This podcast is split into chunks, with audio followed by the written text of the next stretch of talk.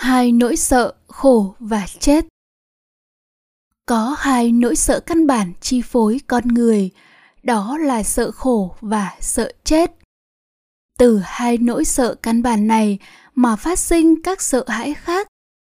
Vì vậy, chấm dứt được hai nỗi sợ căn bản, sợ khổ và sợ chết, thì chấm dứt được mọi sợ hãi.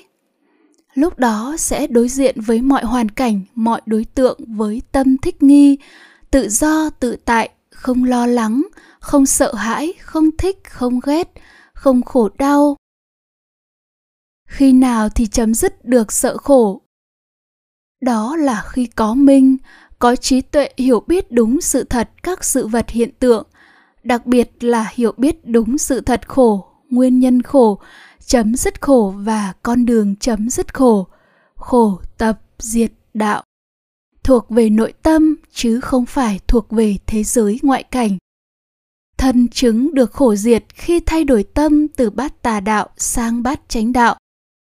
Lúc đó, mình sẽ xóa bỏ vô minh, xóa bỏ hiểu biết sai sự thật về các sự vật hiện tượng, đặc biệt là hiểu biết sai sự thật khổ, nguyên nhân khổ, chấm dứt khổ và con đường chấm dứt khổ khổ tập diệt đạo thuộc về thế giới ngoại cảnh. Đó cũng là lúc dục ái được đoạn tận. Khi nào thì chấm dứt được sợ chết?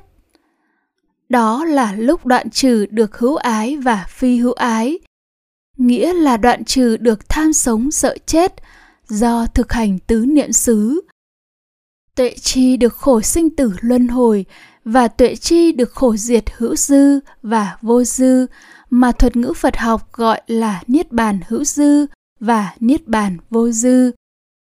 Vì vậy, mục đích tu tập tứ niệm xứ là để đoạn trừ, đoạn tận cả ba ái, là dục ái, hữu ái, phi hữu ái, mới có thể đoạn tận khổ trong hiện tại và đoạn tận khổ của sinh tử luân hồi.